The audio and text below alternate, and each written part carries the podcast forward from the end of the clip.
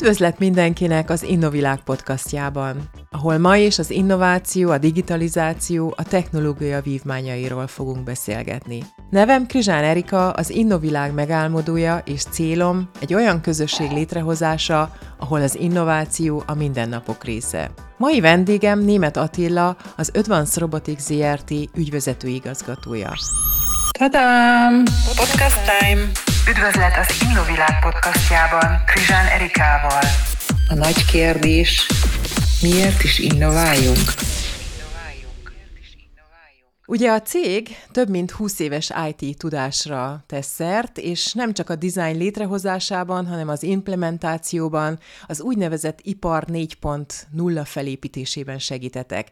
De mielőtt a robotizáció világába belemerülünk, mesélj Attila egy kicsit nekünk arról, hogy hogyan jött ez a szenvedélyed, hogy robotizáció, robotok, mesélj nekünk erről az életútról. Gyakorlatilag az elmúlt talán harminc plusz évben, amióta itt a piacon vagyok, mindig végigkísért az innováció. Ez kezdetben a leges-legegyszerű esetben még talán harminc plusz évvel ezelőtt úgy volt, hogy egy, egy az akkori banki főiskolán dolgoztam egy, a gépgyártás technikai tanszéken, és hát bizonyos pályázaton nyertünk kettő darab pé cét. Na most, mivel én voltam a legfiatalabb, ezért megkaptam azt a lehetőséget, hogy kitaláljam, hogy ezzel a kettő darab pé cével mit kezdjen a tanszék, mert abban az időben ez eléggé fehér holló volt, tehát igazából nem volt ennek olyan felhasználói oldala, hogy pontosan nem voltak szoftverek, nem voltak megoldások, amiket triviálisan fel lehetett volna erre használni. Ott már rögtön az innováció bejött a képbe, hogy találjuk ki, hogy hát mit is kéne ezzel tenni. Aztán később ugyanezen a tanszéken gyakorlatilag az akkori projektvezetővel képgyártás technikai gépeket, tehát egészen pontosan megmunkáló gépeknek az erő eloszlásait, a kopását mértük, és ugye számítógéppel támogattuk. Itt hangsúlyozom, itt most még a nyolcvanas években vagyunk, a nyolcvanas évek elején vagyunk, és akkor is ez egy, ez egy, ez egy rendkívül nagy újdonságnak számított, hogy, hogy erőmérőkkel és olyan szenzorokkal dolgoztunk abban az időben, ami, ami hát mondjuk úgy, hogy kokomlistán volt még hosszú éveken keresztül. Tehát itt, itt már megérintett az innováció. Aztán évekkel később, amikor, és jó nagyot ugrunk, természetesen egészen kétezerig, ahol, ahol, ahol én elkezdtem dolgozni, mint a Vodafone kereskedelmi vezérigazgató helyettes, és ezt hét évig csináltuk. Gyakorlatilag ugye a mobil, mobil kommunikációban is óriási innovációkra, hogy, hogy legyen, hiszen folyamatosan évről évről fejlődött a technológia. Ma már ugye ott tartunk, hogy, hogy öt G-nél tartunk, sőt már a, a hat G-t is erőteljesen fejlesztik. Ez elképesztő innovációt jelent, és, és sebességnövekedést jelent az internet, a mobil internet világában. Tehát mondjuk, mondjuk azt, hogy végig kísérte az életemet, hiszen pont olyan szakmákban, kis kivétel olyan szakmákban, olyan, olyan szakmai ágazatokban dolgoztam, ahol az innováció, a fejlődés az, az nagyon-nagyon erőteljesen jelen volt. Hogyha megnézzük az Advanced Robotics üzleti modelljét, hát ez egy intelligens logisztikai megoldás, a raktár robotizációval foglalkoztok, de mit jelent pontosan ez a irány, mit jelent, amit pontosan csináltok? Azt kell mondjam, hogy szinte egyedülállóan a régióban robot integrátorok vagyunk, egész pontosan intralogisztikai robot integrátorok vagyunk, ami praktikusan annyit jelent, hogy mi nem egy adott cégnek vagy gyártónak a képviseletét végezzük, hanem, hanem mi megértjük az ügyfélnek a problémáját. Tehát ugye azt kell látni a világban, hogy biztosan ez jól látszik minden területen, hogy egyre fokozódó munkaerő hiány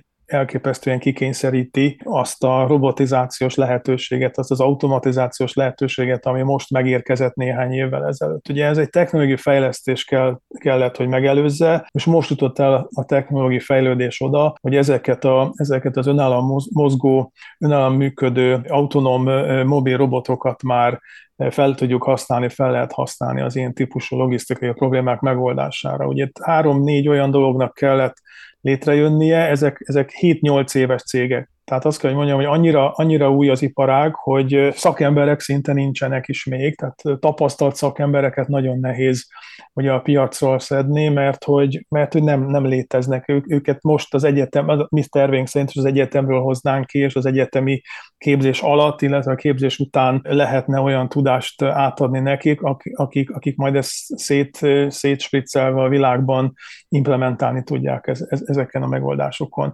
Tehát visszatérve Az a, az a két-három dolog, aminek itt létre kellett jönni, egyrészt a lézerszkenneres navigáció, tehát olyan, olyan szenzorokat kellett fejleszteni, tudni, amely nagy távolságban, nagy pontosságban, háromszázhatvan fokban lézersugarakat bocsát ki, és ez alapján egyfajta térképrendszert tud létrehozni. Kellett hozzá mesterséges intelligencia, és hát ugye a legkézenfekvőbb, ami, ami nyilván szinte mindenkinek eszébe jut, hogy a, a, a mobil technológia miatt az akkumulátoroknak a fejlettsége, fejlődése is rendkívül fontos volt. Ide érkeztünk meg, ahogy mondtam, olyan hét-nyolc évvel ezelőtt. Ezek a technológiák most már ugye rendelkezésre állnak, gombamódra nőnek ki a, a gyártócégek, tehát a megoldás szállító, komplett megoldást szállító gyártócégek. Ugye itt a komplett megoldás alatt értjük magát a robotot, robotvezérlő rendszereket, szoftvereket, mesterséges intelligenciával, és ezt akár párosítjuk saját, vagy egy, egy, egy, egy meglévő raktármenedzsment rendszerrel,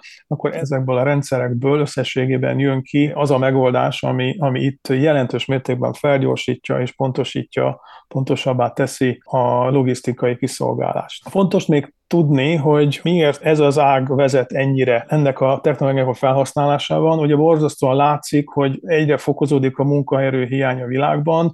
Ugye megint csak visszakanyarodok az innováció. Az innováció hatása egyre többféle termék jön létre a világban. Ezeket a termékeket most, hogy a Ugye a Covid esetén ugye azt láttuk, hogy, hogy előtte az volt a raktározó stratégia, hogy nem raktározzuk senki, hanem inkább a gyártásra fókuszál, és egy gyors megrendelés, egy gyors előállítás, és utána lehetőség szerint raktárra dolgozás nélkül mentek ki az ügyfelekhez a, a termékek. Ez megváltozott, mert a Covid alatt ugye raktározni kellett. Azt vették észre, hogy hogy olyan mértékben meg, megnövekedett elsősorban az e-commerce megrendelések száma, hogy megfelelő raktározás nélkül nem lehetett árut megfelelő szinten, megfelelő gyorsasággal eljuttatni a megrendelőhöz. Jelenleg azt tapasztalható a világban, hogy nincs elég raktár. Ez eléggé furcsának hangzik, hiszen hogy az ember elmegy, nem tudom, em nulláson végigmegyek, és azt látom, hogy gombamód szaporodnak ezek a kocka épületek, azok természetesen mind raktárak, de még mindig kevés. Ez most ráadásul egy kicsit belassulni is látszik, hiszen egyrészt a telkek árai, a kifejezetten jó logisztikai szempontból jó helyen lévő telkek árai drasztikusan emelkednek, az építőanyagok drasztikusan emelkednek, így egészen biztos, hogy maga a raktározás is összességében ennek a költsége is drasztikusan emelkedni fog, meg már most is emelkedik. Visszatérve arra a logikai gondolatmenet, hogy miért most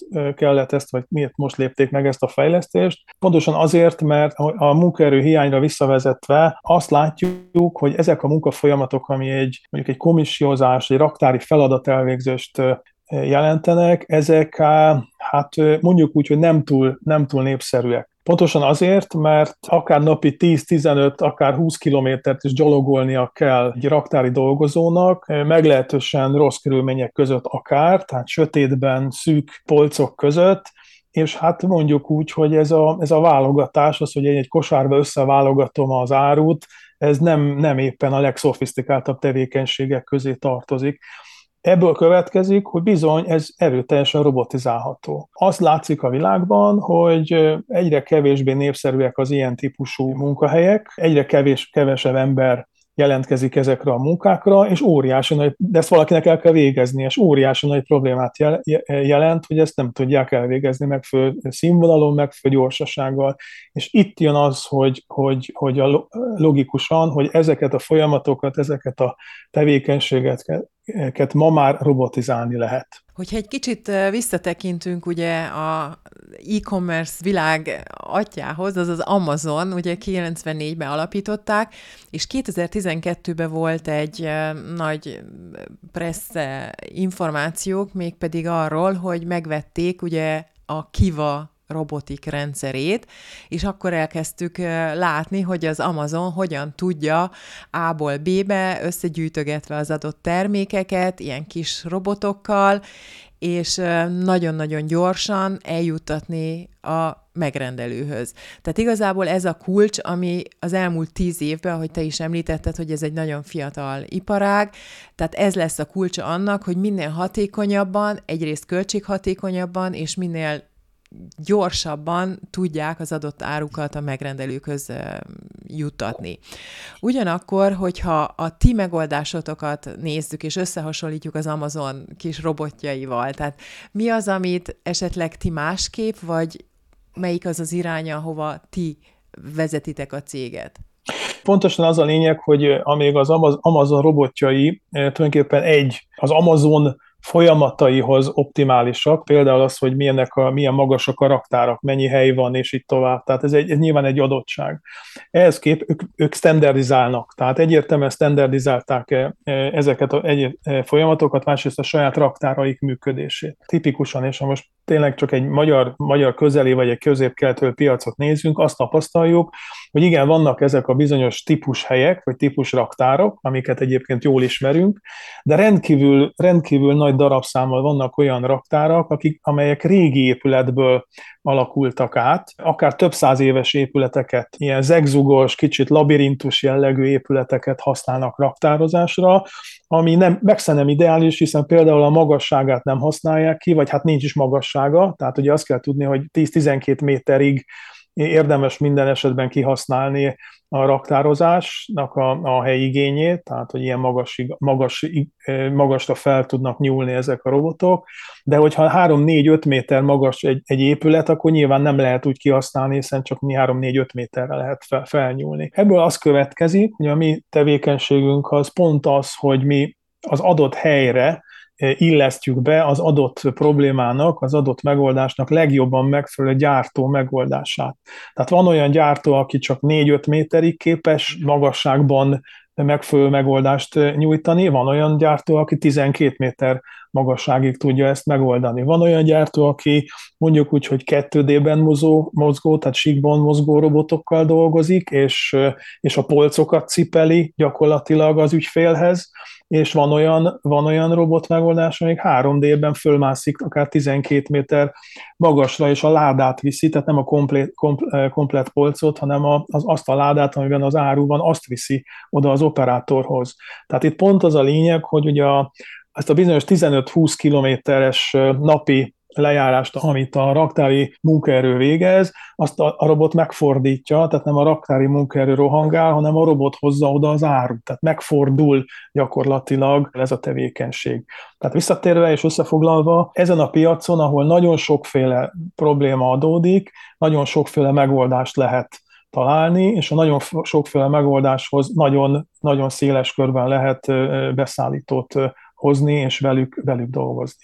Hmm, hogyha konkrétan ezt a folyamatot elemezzük egy kicsit mélyebben. Tehát, hogyha van egy megrendelés, én interneten, e-shopon keresztül megrendelek egy terméket. Az adott cég, mondjuk egy gyártó cég, aki nyilván forgalmazással is foglalkozik, akkor megrendeli tőletek ezt a megoldást, és az adott folyamatokat, tehát magát a hardware részt, tehát azokat a kis robotokat, akik ugye hangya, módra mozognak esetlegesen a raktár épületben, azokat beüzemelitek, azoknak a mesterséges intelligencia alapján a leghatékonyabb utakat választva megpróbáljátok azt a leghatékonyabban levezetni, illetve, amit említettél, nyilván, hogy az akkumulátoroknak a leges, leghatékonyabb működési lehetőségeit biztosítva, illetve gondolom, hogy az egész service és az egész folyamataiknak a, a utólagos menedzs zselése is a ti kezetekben van. Tehát, hogyha ezt jól összefoglaltam, amit az előbb meséltél, akkor, akkor mi, az a, mi az az irány, ami azt mondod, hogy, hogy igen, tehát ezt meg tudjuk oldani Magyarországon. Hány olyan cég van, aki ezekre a megoldásokra nektek mondjuk hardvereket bocsájtanak rendelkezésre, csak így, így nagyságrendileg? Tehát, hogy hány olyan cég van, aki ma jelenleg a világban robotikával foglalkozik, vagy robottechnológiával foglalkozik? Hát nagyon sok cég van, ugye itt a robottechnológia eléggé széles körű, tehát ugye vannak a manipulatív robotok például, de hát most így egy nagyon egyszerű példát mondok, hogyha látunk, nagyon sokszor lehet a televízióban látni, amikor autó, autókat raknak össze, egész pontosan autókat hegesztenek, és akkor jönnek a hegesztő robotok, és egyszerre egy karosszériára rárepül, nem tudom én, tíz-tizenöt robot, és valami egészen elképesztő sebességgel pont hegesztik ezeket a, ezeket a karosszéria elemeket. Tehát ez, ez egyfajta ág, ami ezzel most ugye nem foglalkozunk még.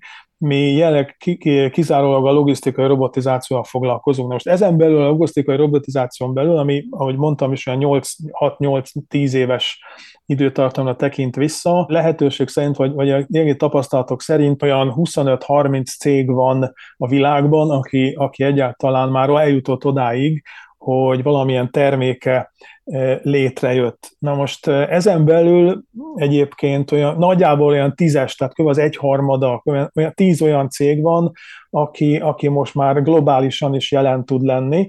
Tehát ugye ebben a, nagyon fontos tudni, hogy ebben a technológiában piacvezető, vagy azt kell, hogy mondjam, hogy világvezető a kínai robotrendszerek, aztán az Egyesült Államok ugye lényegesen előbbre van, mint, mint, mint Európa, és természetesen van néhány európai cég is már. De ezek az európai, például az európai cég is kétezer-tizenötös, tehát még nincs, nincs egészen tíz éves. Tehát annyira új a technológia, hogy folyamatosan elképesztő pénzeket tesznek a további fejlesztésekbe, és hetente lehet olvasni, hogy ilyen és ilyen tőke alap ennyivel és ennyivel szállt be az ilyen és ilyen robotgyártóba. Tehát óriási a boom, ugye nagyon fontos tudni, hogy a világpiac az a következő évben ezen a területen, tehát a logisztikai robotizációban egy átlagos, nagyjából a következő öt évre egy átlagos tizenöt százalékos összetett éves növekedési rátával számol, ami nagyon nagy szám, hiszen öt év alatt ugye közel, közel meg tud, meg tud duplázódni, ami, ami óriási nagy, most sok-sok milliárd dollárról beszélünk természetesen. Azt látjuk, ugye fontosan beszélve a, a nyugat-európai, amerikai, kínai gyártók képviselőivel, hogy elképesztő boom van a világban, tehát olyan terhelést kapnak ők, mind tervezésben, mind kivitelezésben, hogy nagyon át kell gondolniuk, hogy milyen piacokra mikor lépnek be, mert pont célhoz képest az ellenkezőjét érik el azzal, hogyha túl korán belépnek valahova, mert magukra döntik azt a brutális érdeklődést, amit aztán esetleg később nem tudnak lekezelni, akár sem tervezéssel, sem, sem kivitelezéssel. Folyamatosan nyitják, épp az egyik, ma beszéltünk az egyik gyártóval, és épp újságolták, hogy az első gyáruk ut- Tán most, amely gyár az elmúlt egy évben már képes volt óriási mennyiségű, talán százezer robotot legyártani, most nyitja a második gyárát, ahol képes lesz a nyolcvanezret ismét a százezren felül legyártani. Tehát óriási növekedés van a világban. Ugye nagyon fontos itt még látni azt a tendenciát, hogy Amerikában például a tanácsadó cégek feldobták azt a kérdést, hogy mivel ekkora a boom, ezért egyre jönnek ki a, a robotgyártók, új és új robotgyártók, hogy a következő egy-két évet nem ér, érné meg egy kicsit várakozással tölteni,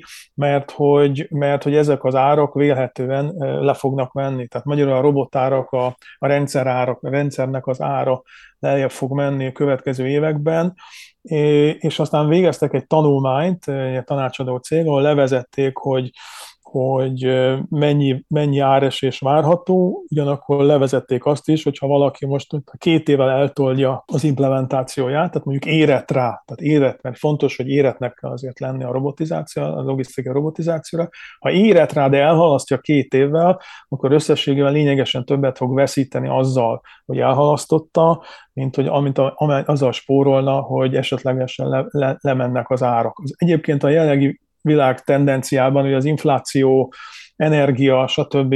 Problémák miatt teljesen kizárt, hogy az árak egyébként le fognak menni. Ez kb. Fél év, hánynegyed évvel ezelőtti tanulmány volt.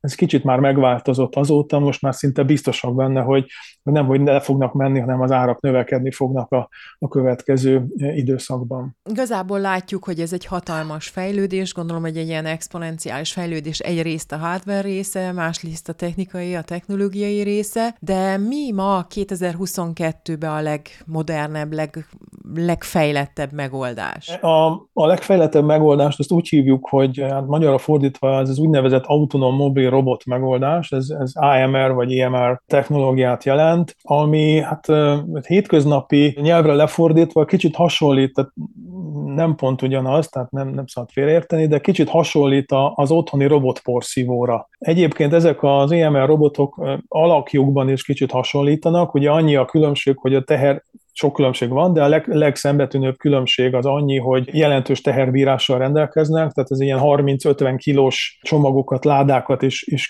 képesek szállítani egyenként, hogyha ládaszállításról beszélünk, Itt azért hagy, hagy jegyezzem meg, hogyha önálló ládaszállító a, a robot, akkor itt akár ilyen négy méter per szekundum sebességgel rohangálnak, és függőlegesen pedig akár egy méter per szekundum sebességgel rohangálnak, ugye harminc kilós csomaggal. Tehát azért ez egy komoly, komoly tömeget jelent, és komoly energiát jelent, amikor egy ilyen, egy ilyen robotnak meg kell állnia, már pedig megáll, mert hogy pont ez a lényege, hogy olyan lézerszkenneres megoldás van ugye háromszázhatvan fokban a roboton, ami gyakorlatilag mindent lát. Tehát, hogyha ott vala szembe jön egy robot, vagy, vagy valami betéved igazából a, a, az ő pályájára, akkor először lassít, vagy hogyha már olyan közelségben van ez a bizonyos tárgy, ami veszélyeztetheti, akkor akár meg is tud állni. Egyébként ezt szlam technológiának hívják, ami gyakorlatilag röviden és magyarul annyit jelent, hogy hogy azonnal képes a saját pozícióját meghatározni és feltérképezni. Ugye tipikusan ilyen a, ez a robotporció megoldás is, mikor először megveszünk otthonra a robotporciót, bekapcsoljuk, és akkor egy tanuló fázis, elengedjük a lakásban, ő szépen körbejár, feltérképezi, és onnantól kezdve már, már ő otthonosan mozog. Ugyanez, gyakorlatilag ugyanezt, kis különbséggel ugyanezt lehet mondani az i em er robotokról is. Ez most a leg, legjelentősebb technológia, legfejlettebb technológia. Volt egy ilyen kú er kódos irány, amiről szeretnék egy kicsit többet tudni. Igen, a kú er kódos megoldás egy, egy picivel korábbi, ott, ott ugye nagyon fontos, hogy ezek a robotok ugye vagy kötött pályán, vagy nem kötött pályán mozognak. A kú er kódos az annyiban kötöttebb, hogy előzetesen ugye fel van, felmérésre kerül a terep, ahol a robotizáció telepítésre kerül, és ott pontosan azokat, a, azokat az útvonalakat előzetesen meg kell tervezni a polcok között, ahol a robotok jönni-menni fognak, és van olyan megoldás, amelyik roboton ugye alul is, fölül is kamerák helyezkednek el, a padlót figyeli, és a padlón elhelyezett kú er kódok alapján tájékozódik. Tehát ez is egyfajta megoldás, ez talán egy picivel kevésbé szofisztikáltabb, mint a, mint a teljesen önálló lézerszkennerrel tájékozódó robot, de ugyanazt a feladatot végzi el. Említetted a munkaerő hiányt. Arra vonatkozóan, akik esetleg a raktárban dolgoztak, akik a különböző tizenöt kilométeri napi sétákat téve dolgoznak. A másik kérdés az az, hogy nyilván ez egy hatalmas know-how, hatalmas olyan technológiai igényt és olyan tudást mutató robotizáció világ, amelyben te hogy látod, nyilván itt is szakemberekre van szükség. Azt is említetted, hogy hogy nyilván ez a speciális tudás már esetlegesen az egyetemek képzési szintjében kell, hogy megjelenjen. De nem látsz itt egy veszélyt, vagy egy legalábbis egy, egy kihívást arra vonatkozóan, hogy itt is megjelenik ugyanúgy a munkaerő hiány, tehát hogy nem lesz elegendő szakember, aki kiismeri magát ezen robotizáció világában? Én egy kicsit megfordítanám, mert a munkaerő hiány már megjelent itt is, hiszen nincs is ilyen típusú munkaerő. Ezeket az embereket most kell képezni, ugye nyilván valamelyest egyrészt előnyt, másrészt ugyanakkor hátrányt is jelent az, ha valaki logisztikai automatizációban dolgozott régebben. Ezt látjuk most egyébként, hogy azok az emberek, akik mondjuk tíz-húsz éve logisztikai automatizációban dolgoznak, mondjuk, hogy a hagyományosabb technológiát ismerik, azok nagyon nehezen, azoknak az agyon, a gondolkodása nagyon nehezen áll át a robotizációra. Én inkább azt mondanám, hogy szerintem egyébként a mi előnyünk pont ez, hogyha hozzánk bejön egy probléma, mi nekünk eszünkbe nem jut ezt hagyományos technológiával átgondolni, hanem mi már rögtön robot, robot irányú aggyal dolgozunk, ha szabad így mondanom, és, és már ebben próbáljuk megtalálni a, a megoldást. Azt látjuk Magyarországon, hogy, hogy aki kevésbé, tehát olyan ügyfél oldal, aki kevésbé ért hozzá, kevésbé látja át ennek a, a következő technológiai jelentőségét, hajlamos arra, hogy hát sajnos már az elavult technológiát használja. Tehát nagyon komoly pénzeket beletesznek az elavult technológiába, holott akár kevesebb pénzért, vagy lehet, hogy egy kicsit több pénzért lényegesen fejlettebb, sokkal pontosabb, sokkal gyorsabb megoldást lehetne találni. Ugye itt elhangzott az előbb az e-commerce-nek a, a jelentősége. Ugye amikor is lefordítom a, a megrendelői oldalra, én mit várok el egy megrendelők, a számítógép előtt szeretnék egy terméket, ugye végignézem, megnézem, hogy hol tudom ezt megrendelni, mi az, ami nekem fontos. Egyrészt, hogy találjak olyan terméket, ami nekem, amire nekem szükségem van, a másik, hogy számomra megfelelő legyen az ára, És a harmadik, na, természetesen minőséget is beleértettük az előzőbe, és a harmadik, ami nagyon-nagyon fontos, hogy mikor fogom megkapni. Ugye mindenki, szerintem aki már rendelt e-commerce terméket a neten, azt tapasztalta az, hogy vannak olyan cégek, akik gyakorlatilag tudom én, két nap alatt megfelelő pontossággal, szinte perce pontossággal kiszállítják a, a megrendelt terméket, és van olyan, aki kifizetem, és ugye eltűnik. És akkor egyszer csak valamikor feltűnik, egy hét múlva, x nap múlva, hogy akkor hoznák, a, hoznák az árut. És igazából olyat is, olyat is tapasztalunk, hogy egyszer csak csönget valaki, és közli, hogy akkor, akkor ő most meghozta. És se információt, se értesítést, ez viszonylag ritka, de sajnos a napokban is velem is előfordult, megtörténik. Igazából ez a lényege, hogy ezzel a megoldással, a robotizációs megoldással ma már az igény nem az, hogy három nap alatt megkapja valaki a terméket, hanem az az igény, hogy aznap megkapja a terméket, és ez nem lehetetlen. Tehát mondok egy példát, valaki éjszaka, nem tudom, fél kettőkor úgy dönt, hogy most éppen nem tud aludni, és eszébe jutott, hogy elfelejtette megrendelni azt a valamit, akkor éjszaka fél kettőkor megrendeli, és nem lehetetlen, ismerve a bel- attól függ, hogy milyen a belső működése és rendszere az e-commerce cégnek, nem lehetetlen, hogy még aznap, tehát aznap megkapja a terméket. És ez lesz a következő éveknek a nagy, nagyon nagy vívmánya, hogy a robotizációval ez lehetséges lesz, és a kiszállítás költsége, a logisztika költsége egy, egyáltalán nem lesz magasabb, mint korábban, mint amikor egy, akár egy hétre eltűnt az áru, és egyszer csak feltűnt. Tehát ez lesz a következő évek egyrészt igénye, másrészt a, a valósága is. A, hogyan látod Magyarország szerepét? Tehát hogyan látod egyrészt a hardvereknek, a technológia, tehát ugye a szoftver megoldásoknak, a, az, a, az, a, az a know-how, amit mi megpróbálunk Magyarországon, ugye az innovatív, um, innovatív emberkékkel megoldani, tehát hogy hogy látod Magyarország szerepét ebben a robotizáció? Igen, óriási lehetőség, abszolút óriási lehetőséget látunk, mert, mert ugye ezekből a megoldásokból, amiket mi implementálunk, vagy implementálni fogunk a következő időszakban, itt egészen biztos, hogy mindig lesz olyan ügyféligény, ami abszolút egyedi. És ezeket, a, ezeket az egyedi ügyféligényeket egészen biztos a gyártó nem fogja tudni megoldani, hanem, hanem a helyi megoldásokat fogunk keresni. Tehát magyarul, magyarul ezt szeretném mondani, hogy, hogy gyakorlatilag Magyarország szerepében azért lehet izgalmas, mert ezek a, ezek a problémák és az adott rá válaszok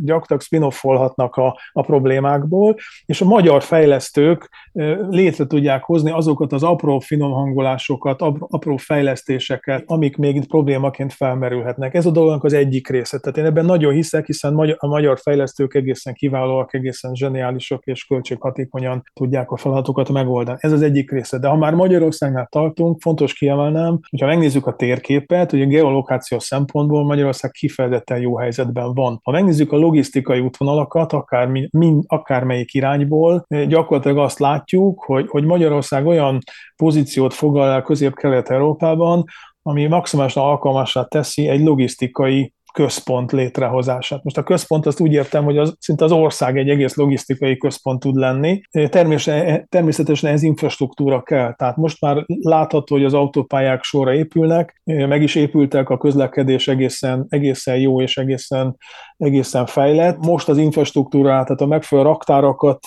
létre kell hozni, ezeket a hubokat, ezeket a raktár elosztó központokat létre lehetne hozni, és hogyha mind, mindezeket a raktárakat megfelelő módon innoválnák, robotizálnák, automatizálnák, akkor egy, egy, egy olyan, olyan pozícióba kerülhetne Magyarország logisztikai szempontból, ami, ami gyakorlatilag utolérhetetlen a környező országoknak. Tehát én azt gondolom, hogy ebben, ebben óriási lehetőség van. Említetted a főiskolai, vagy legalábbis a felsőoktatási múltadat, de hogy látod, a, az oktatás mennyire van felkészülve egyébként itt ennek a jövőbeli felépítésre?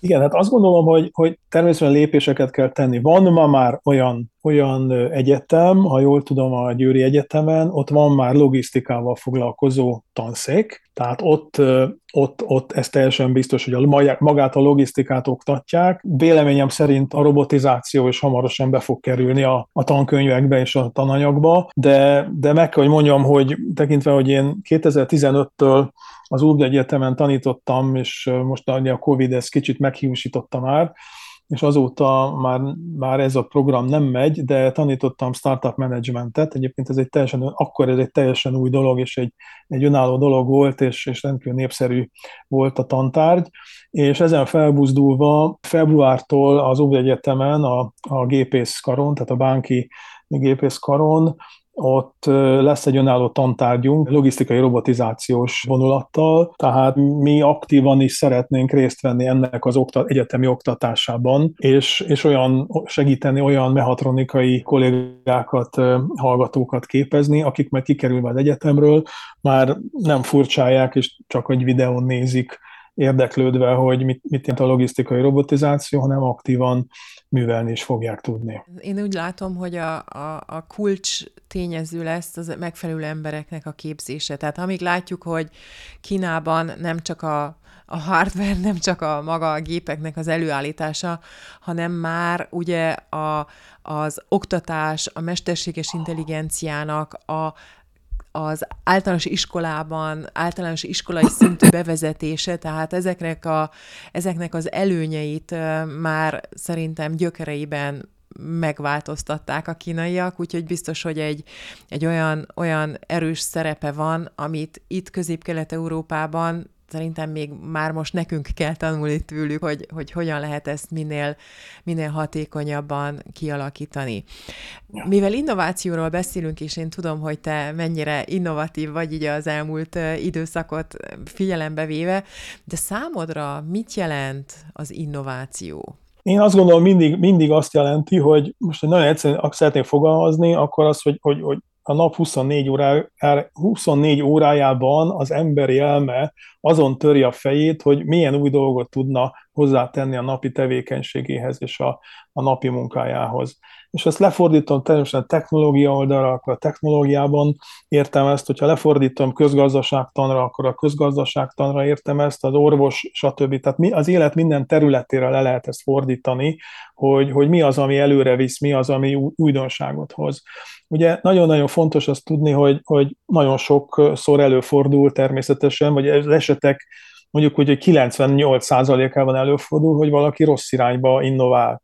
Ugye ez tipikus a startup, hogy a startupoknak a kilencvennyolc százaléka két éven belül csőddel végződik, és nagyjából két százalék az amelyik, az, amelyik életre kap, de még az sem biztos, hogy multi lesz belőle. Ez, ez az innováció is alapvetően így van, ugye természetesen nagyon sokan úgy innoválnak, hogy fejlesztik a napi tevékenységüket, majd jön egy probléma, arra találnak háromféle megoldást, abból valamilyen oknál fogva egy megoldás az, ami befut, de kettőt betesz a fiókba, és később előveszi, és saját magának kifejleszti, majd lehet, hogy az a kettőből az egyik, az lényegesen jobb megoldás lesz, mint az az első, mint amit kiválasztottak. Én azt gondolom, hogy az innováció az folyamatosan azt, az, az egy emberi, abszolút egy emberi tulajdonság, és, és folyamatosan azt jelenti, hogy hét huszonnégyben folyamatosan az embernek azon jár az agya, hogy, hogy mit, mit tudna jobban csinálni, milyen terméket, milyen szolgáltatást tudna úgy előállítani, hogy, hogy a világnak ez jobb legyen. Hogyha nem csak a logisztikát, hanem egészen a robotizációt látjuk, melyek azok a trendek, amelyek meghatározzák az elkövetkezendő öt évet? Hogy látod a robotizáció világát? A logisztikai robotizációt, hogyha így félre tudjuk tenni, ugye abban óriási, óriási pálya van, tehát pont, pont emiatt, hogy a, elsősorban a, a, a humán faktor az, az rendkívül módon változik, de a manipulatív robotok, a, a, amikor valami fog valamit, és, és arrébb tesz, és kihúz, és kiválaszt, És, és, és így dolgozik. Azelőtt is óriási jövő, el, jövő előtt áll, hiszen a kettőt akár kombinálni is lehet, simán vannak olyan, olyan logisztikai megoldások, amikor, amikor már az operátor, aki ott áll és kiveszi, most még emberként kiveszi a dobozból és átteszi egy másikba, az már egy gép. De jelenlegi állapotban olyan mértékű még a, a költség növekedése egy ilyen, egy ilyen gépnek, vagy egy ilyen robotnak. Tehát ott annyival nagyságrendileg drágább még, még ez a robot, pontosan azért, mert ott egy, egy, egy még szofisztikáltabb szenzor technológiára és még erősebb mesterséges intelligenciára van szükség, hogy természetesen hamarosan ez is hétköznapivá válik, ehhez még fejleszteni kell, még ehhez idő kell, még ehhez kis pénz kell. Pontosan olyan, mint az önvezető autók. Tehát látjuk, hogy az önvezető autó már létezik, de ugye még közlekedésben nagyon ritkán látunk ilyen autót, ezek elsősorban kísérleti, kísérleti autók, és még nagyon sok kérdés felmerül. Ugye itt nagyon-nagyon fontos jogi kérdések is fel tudnak merülni, hogyha most balesetet okoz egy autonóm vezetésű autó, vagy önállóan vezető autó, önvezető autó, akkor most ki a felelős? Akkor az autót kell börtönbe zárni, az autó fejlesztőjét kell börtönbe zárni, vagy a tulajdonosát kell börtönbe zárni. Ugye ez egy nagyon érdekes kérdés, és ez, ez még szerintem nem ért a végére. De nagyon sok ilyen, ilyen kérdés van. Tehát ezeket, tehát azt, azt szeretném ezzel mondani, hogy itt nem feltétlenül csak technikai problémákkal találkozunk, hanem bizony társadalmi, jogi és, és egyéb, mondjuk, hogy morális problémákkal is. Ettől függetlenül azt gondolom, hogy az önvezető, az önvezető autók, az önvezető járművek, telephelyen belüli önvezető rakodás, áruszállítás, ez, ez óriási fejlődésen fog keresztül menni a következő időszakban, mint ahogy a manipulatív robotoknál is, amennyiben ugye az a technológiai fejlődés létrejön, hogy ezt megfelelő biztonsággal és ugye költséghatékonyan lehetővé tudják tenni, mert nyilván, hogyha hogyha egy, egy manipulatív robot relatíve nagy értéken lett létrehozva, és kisértékű áruval dolgozik, akkor az valószínűleg soha, vagy nagyon-nagyon messze fog megtérülni. Nyilvánvalóan ennek megfelelően olcsóbbá kell tenni magát a robotot, ahhoz, hogy megérje gyakorlatilag bármilyen árunak a mozgatására, de itt alkatrészről is beszélünk, vagy tevékenységről, vagy bármiről. Ugye egyre többen, többet olvassuk, hogy már robotok tudnak operálni, akár táv, több, több ezer kilométeres távolságból is. Ez, ez is működik már, természetesen tömegesen még nem használják, mert itt is vannak bizonyos nem csak technikai, hanem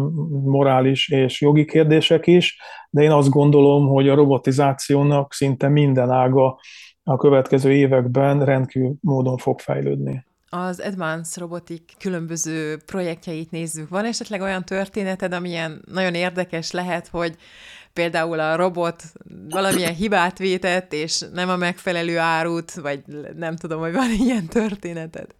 Hát az az igazság, hogy konkrétan ilyen, hogy nem a megfelelő árut rakta, nincsen, mert hogy tényleg most, hát tényleg nem a reklám helye, de itt, itt ilyen négy kilences pontosságot lehet elérni ezekkel a, ezekkel a rendszerekkel. Tehát itt, itt a hibázás az, az csak akkor tud létrehoz, létrejönni, és én azt mondanám, hogy ez, ez lehet a jövőre nézve majd egyfajta, egyfajta rizikótényező, hogy mennyire bonyolultak ezek a rendszerek. Most ezek a rendszerek szigetszerűen működnek, tehát úgy értve, hogy, hogy egy informatikai rendszert alkotnak, és nem kap, az esetek nagy részében nem kapcsolódnak külső más informatikai rendszerekhez. Na most nyilvánvalóan a következő időszakban a következő lép az az lesz majd, hogy az E R P, a vállalatirányítási rendszerekkel történő kapcsolódása, az természetesen már egyébként most is lehetséges, tehát egy ilyen blackboxon keresztül, már, már az interfészeken keresztül szinte mindenféle